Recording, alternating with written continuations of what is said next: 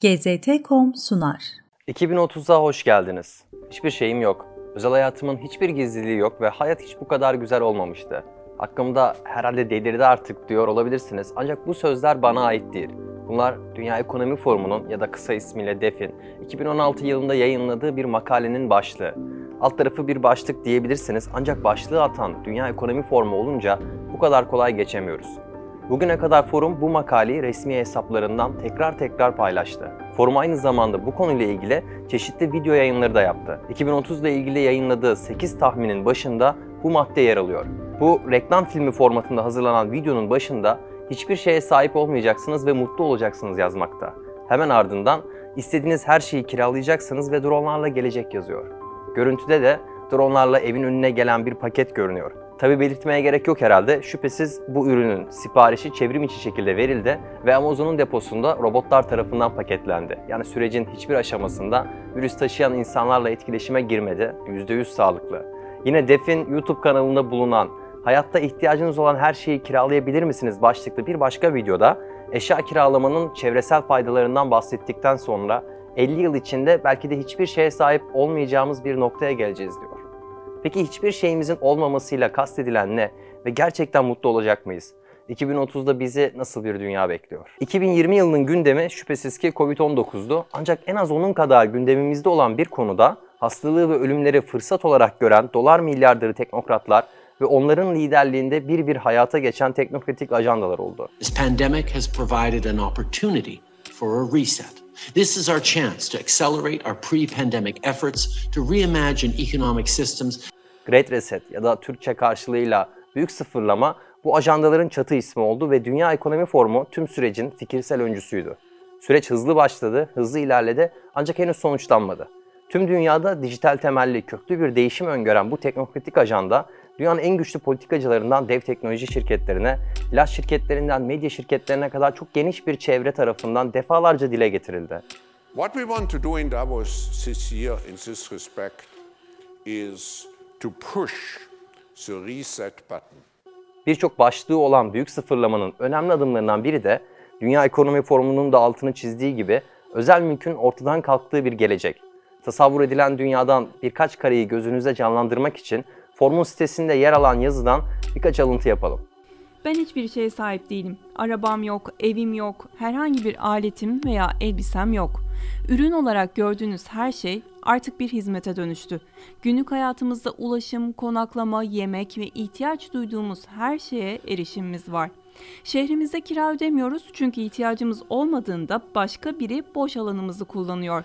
Oturma odam ben yokken iş toplantıları için kullanılıyor. Arada bir gerçek özel hayatım olmadığı gerçeğinden rahatsız oluyorum. Umarım kimse bunu bana karşı kullanmaz.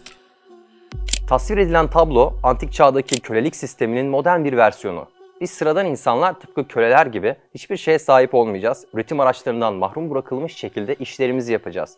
İhtiyaç duyduğumuz ürünleri gelirimiz ölçüsünde kiralayarak kullanacağız. Mahremiyetimiz ise dev teknoloji şirketlerinin insafında olacak. Elbette ki insanlığın özel mülkten mahrum kalması, sürdürülebilir tüketim ve iklim değişikliği sebebiyle yok olmanın eşiğinde olan gezegenimizi kurtarmak gibi kutsal misyonlara da sahip olacak. Ancak insanlık dediysek, insanlığın tamamı aklınıza gelmesin. Distopyalardan, köleliğin hakim olduğu toplumlardan ya da sosyalist diktatörlüklerden bildiğimiz gibi özel mülkün olmadığı bir dünyanın gerçek karşılığı seçkin bir azınlığın tüm özel mülke sahip olmasıdır. Dünya Ekonomi Formu'nun öngördüğü mülkiyetsiz dünyanın karşılığı da tam olarak bu. Büyük sıfırlamayı yapan seçkin bir azınlığın her şeye sahip olduğu yeni düzen, geri kalan milyarlarca insansa zaten ihtiyaç fazlası. Örneğin Bill Gates bir yandan yıllardır kapitalizmi eleştiren açıklamalarda bulunurken, sosyalizmi överek özel mülkü kötülerken bir yandan da tüm dünyada tarım arazisi alımı yapıyor. Gates 2021 yılında Amerika'nın en büyük toprak sahibi oldu. Bu çelişki üzerine düşünmek, koşar adım ilerlediğimiz dijital köleliği, küresel sosyalizmi daha iyi kavramamızı sağlayacak. Hali hazırda devam eden süreçte Covid-19 tedbirleri milyonlarca işletmenin bir daha açılmamak üzere kapanmasına sebep verdi. Sonuçları itibariyle bir dünya savaşını andıran bu süreçte yaşanan fakirleşme, Dünya Ekonomi Formu ve milyarder teknokratların fırsat olarak gördüğü nokta. Çünkü fakirleşmek el açmayı, el açmaksa reçeteleri kabul etmeyi peşinden getiriyor. Dünya Bankası Grup Başkanı David Malpass, uygulanan çeşitli kilitlemelerden sonra yoksul ülkelerin ayağa kalkmasına yardım edeceğini belirtti. Bu yardımların çeşitli şartlarla uygulanacağını belirtmeye gerek yok herhalde. Yakın tarihle ilgili yüzeysel bir bilgi dahi Dünya Bankası'nın ya da diğer zenginler kulübü üyelerinin yardım kelimesinden neyi kastettiğini bilmeye yeter. Elbette dijital köleliğe, küresel sosyalizme geçişte Çin öncü modellerden biri. Pek bilinmese de Dünya Ekonomi Formu'yla Çin'in güçlü yakın ilişkileri bulunmakta. 2007'den beri Çin'de her yıl Çin-Avrupa İş Liderleri Semineri ve Yaz Davusu olarak adlandırılan küresel ekonomik konferans düzenleniyor. Bu toplantıların temel gündemi teknoloji ile ekonomiyi birleştirmek. Daha anlaşılır ve popüler bir ifadeyle dijital dönüşüm.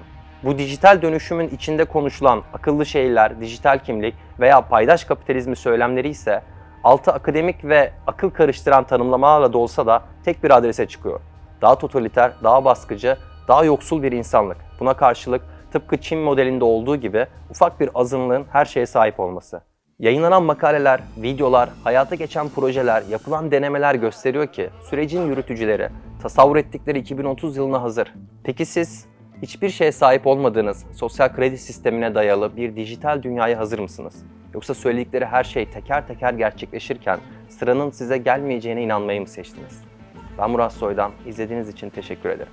You will own nothing and you will be happy.